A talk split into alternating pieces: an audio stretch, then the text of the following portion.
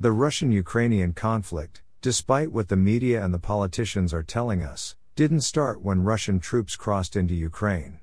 It started in November 2013 with the so called Revolution of Dignity, or the Maiden Revolution. Democratically elected President Viktor Yanukovych, elected in a free and fair election, according to João Soares, President of the Parliamentary Assembly of the Organization for Security and Cooperation in Europe, was ousted by protesters. In 2014, Ukrainians unknowingly fell under the external control of the United States State Department, which financed the Revolution of Dignity. The U.S. has a long history of regime changes throughout the world, so this came as no surprise to me. Both the Obama administration and most of the American news media portrayed the Euromaidan revolution as a spontaneous, popular uprising against a corrupt and brutal government. February 24, 2014, a Washington Post editorial celebrated the Maidan demonstrators and their successful campaign to overthrow Yanukovych. The moves were democratic, the Washington Post concluded, and Kiev is now controlled by pro Western parties. But as we know from history, if there's an election in a sovereign country the US doesn't agree with, that leader will most likely be ousted. Victoria Nuland, the Assistant Secretary of State for European and Eurasian Affairs and U.S. Ambassador to Ukraine Jeffy Pyatt, under the Obama administration were already involved in the planning stages of regime change at a time when Yanukovych was still Ukraine's lawful president. This was no conspiracy theory as Russian intelligence intercepted and leaked to the international media the Nuland telephone call. In the call, both Nuland and Pyatt discussed in detail their preferences for specific personnel in a post Yanukovych government. Their candidates included Arseny Yatsenyuk, in which Nuland stated enthusiastically that Yats is the guy who eventually became prime minister once Yanukovych was ousted from power. U.S. officials were unhappy that Yanukovych went with the Russian deal instead of the EU deal. They saw a chance in the Maidan protests of nudging Ukraine's foreign policy westward, and the National Endowment for Democracy's president wrote that the opportunities are considerable, and there are important ways Washington could help. In practice, this meant funding groups like Svoboda. It's well documented that not only did the U.S. government work with Nazis and white supremacists, Senators John McCain and Chris Murphy met with Svoboda's fascist leader Oleh Tyahnybok. But both the US and Tyahnybok announced their support for the protesters.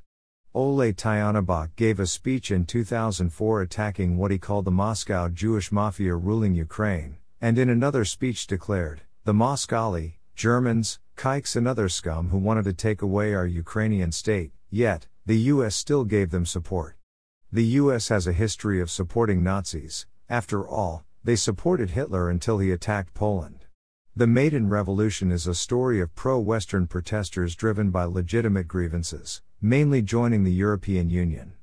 Predominantly only the western half of the polarized country recognized these grievances as eastern Ukraine didn't care for the EU. The grievances of the pro EU protesters gave rise to the far right, they gained prominence by carrying out an insurrection against a corrupt, authoritarian president who was a Russian sympathizer. The tragedy is, literal neo Nazis were empowered while enacting on the goals of the Western powers that opportunistically lent their support. What can the West do? We need to recognize Donetsk and Luhansk, known collectively as Donbass, and Crimea as being independent states. If not, they will experience generations of civil war and the US may be drawn into a war with Russia either deliberately or accidentally. A civil war in Ukraine would suck in people from over 50 countries. Ukrainian Foreign Minister Dmytro Kuleba said in an announcement that more than 20,000 volunteers from 52 countries have volunteered to fight for Ukraine. The government of Ukraine has created the International Legion of Territorial Defense of Ukraine, also known as the Ukrainian Foreign Legion. It's a Foreign Legion military unit of the Territorial Defense Forces of Ukraine.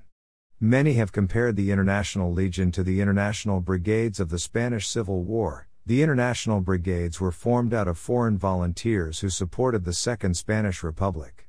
At the same time, Ukraine needs to give up their dream of joining NATO and the EU as the two organizations have already stated numerous times they have no intentions of admitting Ukraine into their organization. Despite the unclear intentions of President Putin, Ukraine's neutrality is probably his biggest concern.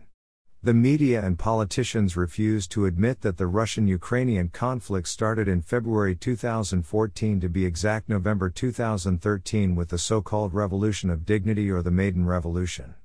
They try to paint Russia's crossing into Ukraine as being completely independent from the Maidan Revolution and it's never spoken in the same breath as the Russian Ukrainian conflict. The conflict has been an ongoing war since 2014, regardless of what is reported.